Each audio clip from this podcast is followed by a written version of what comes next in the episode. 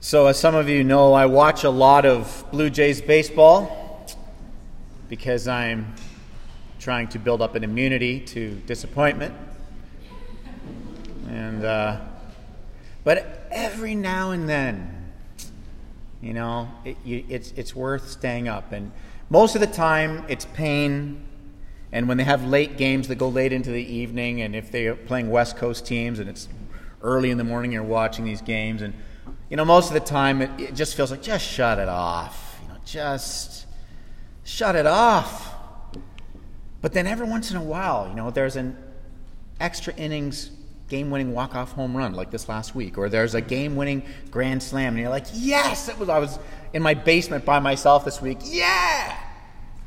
But those are rare moments. And um, when we gather together as the church on Sundays for worship, or we open up God's Word and we look to it, if we don't have the game changing grace of Jesus Christ front and center, then a lot of times the trials of our life, the difficulty of, of uh, circumstance, the battles you have with your physical body, your physical health, or perhaps your mental health will have a way of making you say, just shut it off. We're losing. I'm losing. Just shut it off. It's over. Shut the singing off. Shut the preaching off. Shut the prayer off. Shut the scriptures off. I'm done.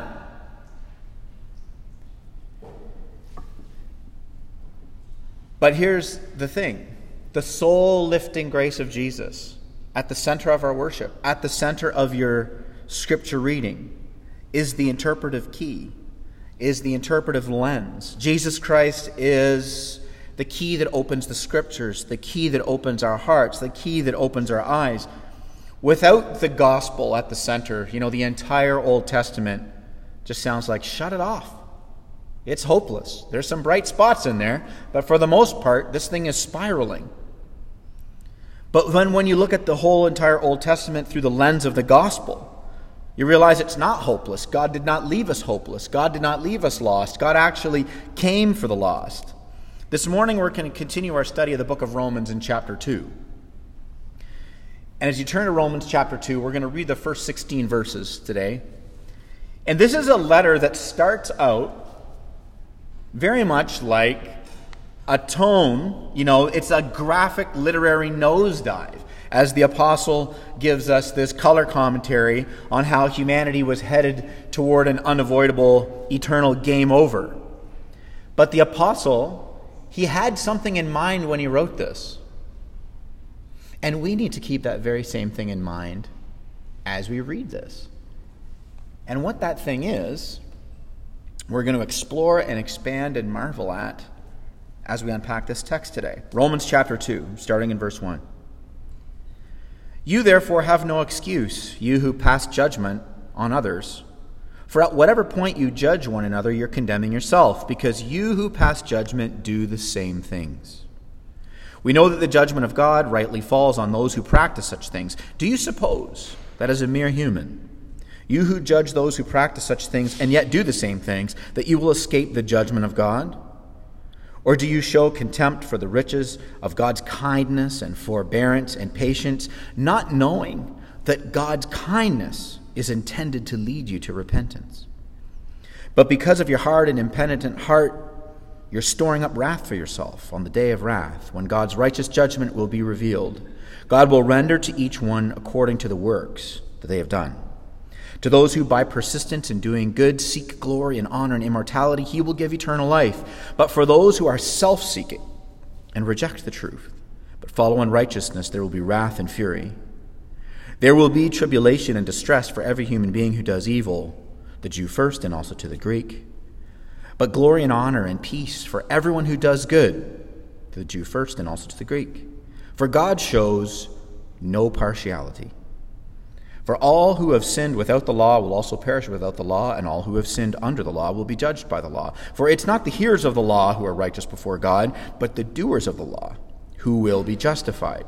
For when the Gentiles, who don't have the law, by nature do what the law requires, They are a law to themselves, even though they don't have the law. They show that the work of the law is written on their hearts, while their conscience also bears witness, and their conflicting thoughts accuse or even excuse them. And on that day, when according to my gospel, God judges the secrets of men by Christ Jesus. This is God's word. Now, in chapter 1 of Romans, which is where we uh, have kind of been, in chapter 1, Paul is showing how uh, you know people of non-faith can reject the grace of God. And now he turns the scalpel towards people who have self-righteous faith and how they can reject the grace of God. That's what's going on here. Paul Paul knows that, that if there are folks who have self-righteous faith, they've read the first chapter of Romans and they've they've kind of got a self-righteous attitude going on and they're thinking ooh that's a nasty list of sin and i'm not doing anything that. I got my checklist out and i don't think i've done anything on that list of sins and i'm doing pretty good. And those people definitely deserve judgment because they're bad and i don't deserve judgment because i'm good. And paul anticipates all of that. He knows what self-righteous people are like Thank God I'm not like that person. That's my self righteous voice. That's what I hear in my head when I'm being self righteous, and that's how I imagine other people when they're being self righteous. Well, thank God the only sin I struggle with is the occasional bad attitude. That's the worst thing that you've. That's. Have you ever been in a situation? Have you ever been that person who you know you're, you're maybe you're together in a Bible study and people are sharing things and you're like, what am I going to share? I'm going to squeak out this little thing, you know, uh, to communicate how sanctified I am. One time I took a paperclip from work and it, it just ate me up inside because I took it home for personal use. Whoa! And everybody else in the room's like, okay, that's the level of uh, sharing we're going with. Okay, Paul anticipates all of this. We're going to look at three things from this text this morning. The first is the irony and the outworking of our judgment. The second thing is the criteria for God's judgment. And then thirdly, the verdict on our judgment. So, first, the irony and the outworking of our judgment. Right out of the gate in verse 1, there's an irony here. And the irony of judgment is at the core, we're all guilty of the same sin. Paul actually uses those words same sin. And if you've read the list of sin in Romans 1, it's pretty intense. There's quite a range there. There's things you can look at and go, I've definitely done that. There's things you can look at and go, I've never done that. But Paul says something pretty bold. He goes, at whatever point you judge somebody else, you're doing this exact same thing. How can he possibly say that? What is he possibly doing? Um, see, when you look at the, when the Bible lists sins, it lists them for the purpose of us being thoughtful to consider and confess the sinful propensity of our own hearts, not rank the subjective hideousness of other people's actions. Of course, there's different consequences on sin. Sin does not have the same consequence, but in verse 1, Paul explicitly says we do the same thing. And what he's doing is he's taking a page out of Jesus' textbook, because in the Sermon on the Mount, Jesus says, right, he, some bold things. He equates murder with having hatred in your heart, he equates adultery with looking on a woman lustfully. He equates, he says it's the same thing. And that's something that, the, that to the self righteous mind, it's impossible to to conceive that it could possibly be the same thing. How could this possibly be the same thing? Well, for the kids who are in the service today, I'm going to give you a modern day parable to help you understand why Paul would say something that bold. Right? If you look in your notes, you'll notice that the word irony, it means something that you wouldn't expect. Right? It's ironic. Okay, so here's the modern day parable to explain why Paul would say this. Once upon a time, there was a company named Pontiac, and they made a car in 1983 called the Fiero. And I was eight years old when that car came out. It was the poor man's Ferrari. It was mid-engined, and I was like eight years old. And I was like, "This car is so cool." And uh, the problem with the Pontiac Fiero was that it was combustible. If the if the engine oil was low in conjunction with a couple other problems, it would burst into flames. So they stopped making it because it didn't matter how cool it looked on the outside. It was a flammable, dangerous garbage car. And and so what Paul is saying is if you're self righteous about other people's sin, it's like owning a Pontiac Fiero and going to a Fiero convention and waxing your red Fiero and going, oh my gosh, why would anybody ever choose a blue Fiero? I cannot. I don't know why anybody would even would even consider that. I mean, I would never drive a blue Fiero. Well, the problem is you've got two different paint jobs, but you have the precisely the same problem. And what Paul is getting at in this text when he says that, this, which is the same reason that Jesus said what he said in the Sermon on the Mount, is that underneath the different paint jobs of our sin, we all have the same fundamental problem and we all have, need the same fundamental solution. Our problem is the brokenness of sin, and the solution is the grace of Christ. And when you consider this, for example, take the sin of selfishness, when we fall into it, and we all do. What could selfishness look like in this room? Selfishness can lead to murder. Selfishness could lead to adultery. Selfishness can lead to you abandoning your family and children. Selfishness can lead to the quote unquote big stuff. But what else could selfishness lead to in your life and in mine? It could manifest, I don't know how many people there are in here this morning, 70 or 80. It could manifest that many ways. A lot of different paint jobs for the same fundamental problem. And so Paul is right out of the gate provoking the church to consider to consider this as he flips from Romans 1 and into Romans 2. You see, the irony of our judgment is that we're all guilty of the same sin, but the outworking of that kind of judgment. If you think about that kind of judgment outworking by the church, is it creates comparison in the church. And the problem with creating a culture of comparison in the church is that the delusion of superiority is the kiss of death to unity. The delusion of superiority is the kiss of death to intimacy. The delusion of superiority is the kiss of death to camaraderie. Right? It destroys friendships and marriages and work relationships and churches. It de- the delusion of superiority. And so Paul says we're, it, you have to fundamentally understand that underneath it all, we're guilty of the same things. Now, there's an important distinction that we need to make in understanding when the Bible talks about judgment, because here he's condemning uh, judgment. Romans 2, he's condemning a very specific kind of judgment. But in, if I was preaching Colossians 2 this morning, or if I preach Colossians 2 next week, he says people who are spirit filled exercise judgment. In fact, that's the sign of the spirit filled life, is that you kind of go through life exercising judgment. So you'd say, well, what is going on? Romans 2 says no judgment, Colossians 2 says judgment. What's going on? The scriptures do not condemn the wise use of exercising judgment on things that contradict the ways of God, while humbly acknowledging that we ourselves need the grace of God. This passage is condemning the self righteousness that would cause those inside the church to look at those outside the church and say they deserve judgment because they're bad, but I don't deserve judgment because I'm good, and that's just dead wrong.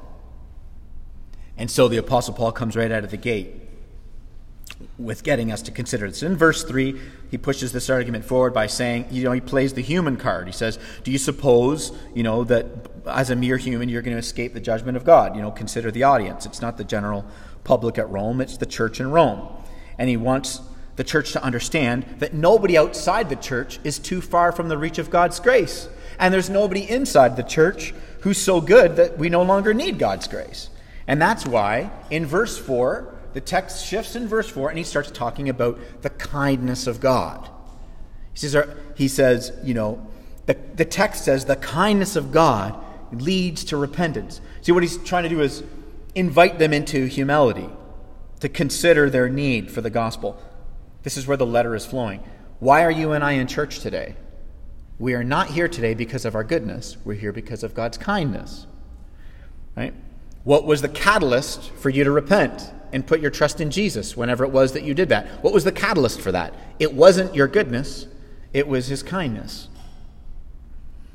And so, marveling at God's kindness, that's the game changer for us here at Redeemer and how we relate to the people who are sitting around us and how we relate to the people who are outside of this church community.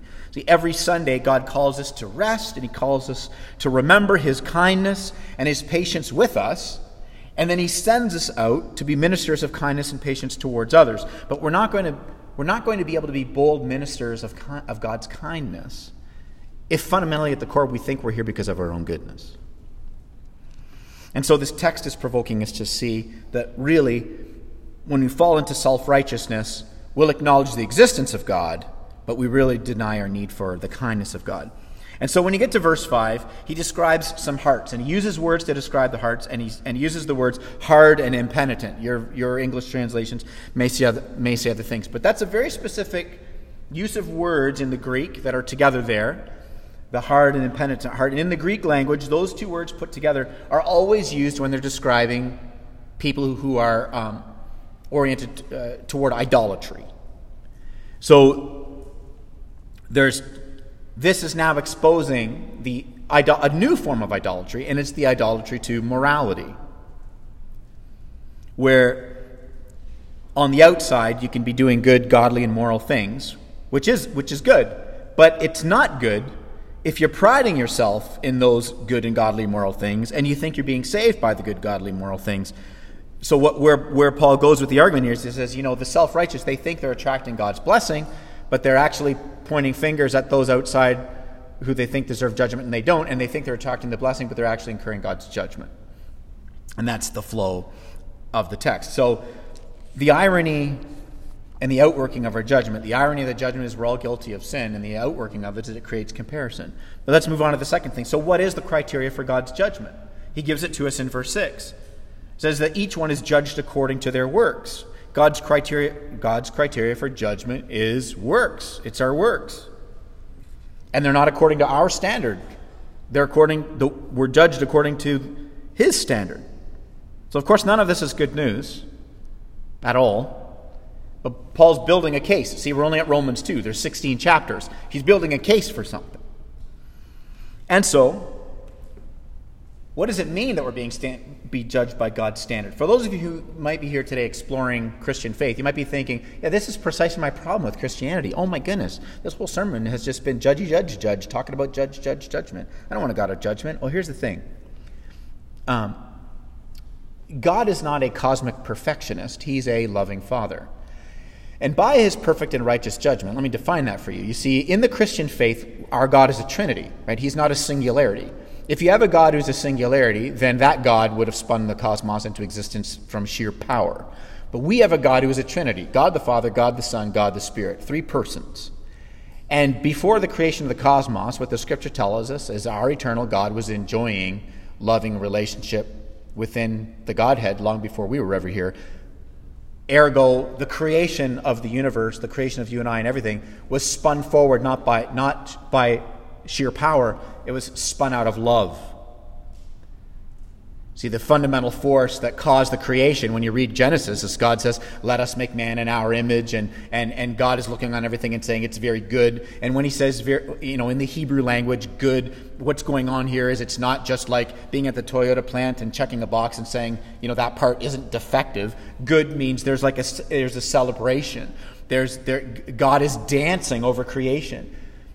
So the divine standard we're talking about here, it's a divine standard of love. When Jesus summarized the law in Matthew 22, and he said, if you're going to keep the law, you can hang it all on this. He says, love God perfectly and love everybody else perfectly. That, and you've kept the law. You can hang the whole law on that. The perfect love and worship of God, the perfect love of others. So this, the, the standard is a perfect loving standard by which, regardless of your worldview, none of us are living a perfectly loving life. We just simply aren't. And it stands to reason that if there is a God who created the cosmos, his standard would be uh, uh, significantly higher than ours. And so we've got this God who spun the cosmos into, into existence because of love, and so he judges us. The judgment of God is according to works, which is a life of perfect love. So when you get to verses 11 through 15, you find that this is all being blown out as God's, he's not partial. His divine law is, is, is, uh, is being uh, that's the standard whether you're regardless of your culture your nation your class your creed we're all being judged according to this divine law. And then in verse 15 he introduces the idea of conscience because he's again he's anticipating well somebody's going to say somebody's going to say oh well what if they don't know the scriptures? What if they don't know? And and as paul in pax romans he's going to say you can look at the creation and know that there's a god. You can now here he's going to appeal to conscience in verse 15 and you know it's that external divine standard that is outside us, that's unspoken, that we all kind of expect people to understand. It's like whether you're a Christian or an agnostic or an atheist, you say to your children, you know, do the right thing. You know, do the right thing.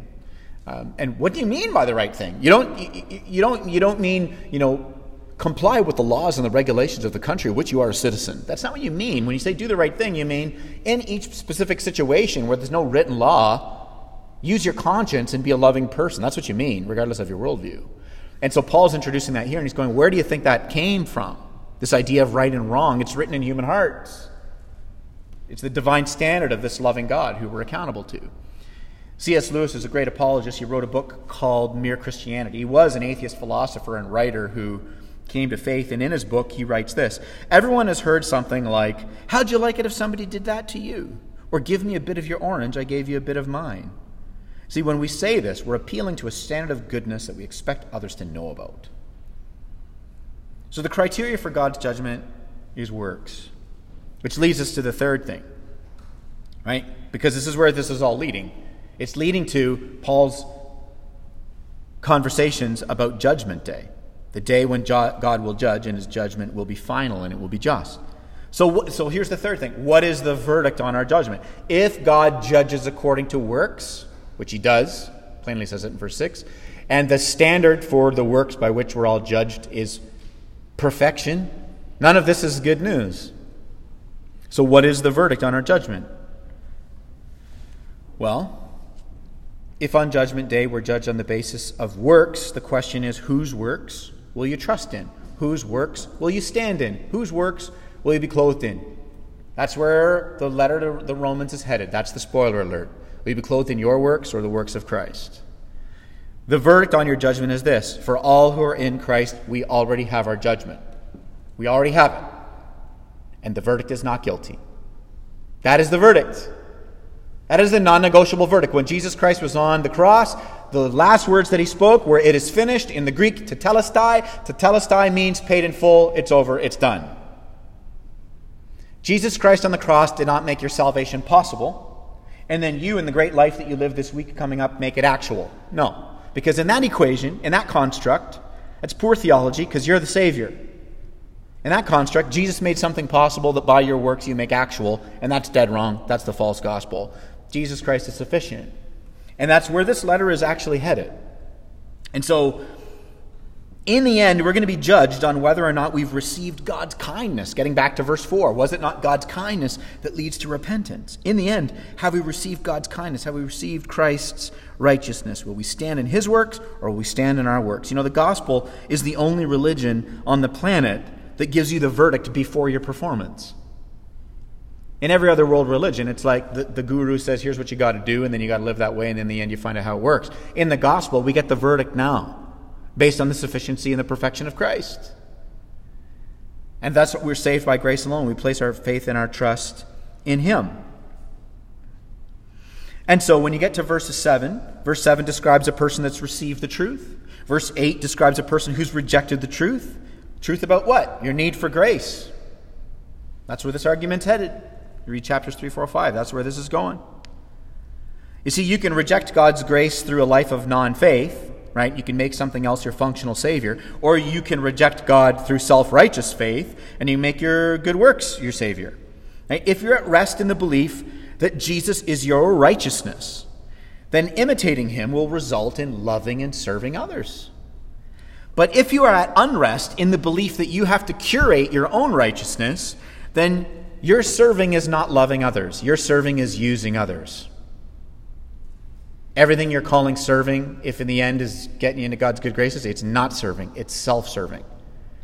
All those things that you think are good works, they're not good works. They're the opposite of good works because you need them to achieve and curate something. And so the good news of the gospel is that Christ has done it all. That is why Paul sends Romans 1 and 2 and 3 and a bit of 4 into a literary nosedive to get us to see and marvel at the glory of what Christ has done for us. And so you see, that's why also in verse 16, Paul talks about God judging the secrets of the heart. He's warning the self righteous who think they can flex on their good works resume and think they can stand before God in a righteousness that they've achieved. But you can't. Because if all of your serving was self serving, you didn't do any of it for pleasure, you did all of it for payment. But God is perfectly ju- just and loving and wise, and so the righteous standard that He requires of a loving life, it's got to be received. It's like how many of you kids are in here and your parents say to you, you can play video games, you can go outside, you can play basketball, you can do this thing once your room is clean. And you go, okay, sweet. So you run upstairs and you clean your room, and it takes you somewhere between seven and eight seconds. And then you come back down, and then you say, Can I go do this thing now? My room is clean. And then your parents will say to you, It is? And you're like, Yeah. And they're like, Are you sure? And you're like, I'm totally sure it's clean. And then they say, Is it your version of clean or my version of clean? And you go, Ah. And then you go back upstairs and then you do their version of clean. Right? Because they're like, Of course it's clean. You can't see any items, they're all under the bed. And so, what Romans 1 and 2 is saying is we can't achieve God's version of clean. We need someone to achieve it for us. And so the gospel is good news because we don't have a God who distanced himself from us in judgment and crossed his arms and said, Get it right. We know where this letter is going. Our God came to bear the full weight of our judgment, and he stretched his arms out because we can't get it right. We already have the verdict of not guilty apart from all of our imperfect attempts at obedience, because Jesus Christ provided perfect obedience. In his act of obedience, Jesus Christ lived the loving life that we should have lived, but we're not. And in his passive obedience, he went to the cross and he took all of our sin and he died a substitutionary death. And by faith, his righteous record is ours. And this is the good news of the gospel. God's judgment is according to works Salvation is according to grace because Christ has done the work.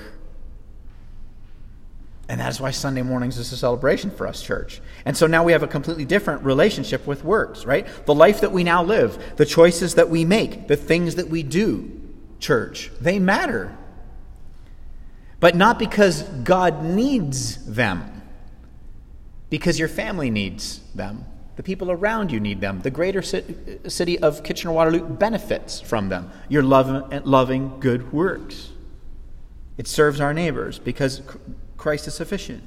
So we, the relationship between what God's grace is for us and then what the renewing power of God's grace does in us, this is an important distinction to understand. So, again, uh, let me help the kids understand what I'm talking about when I talk about these two separate things about Christ's works being done and our works still being important but not for God. So, kids, think about this way. At our house, we have this lemon tree. Susan loves plants. She's got this beautiful lemon tree.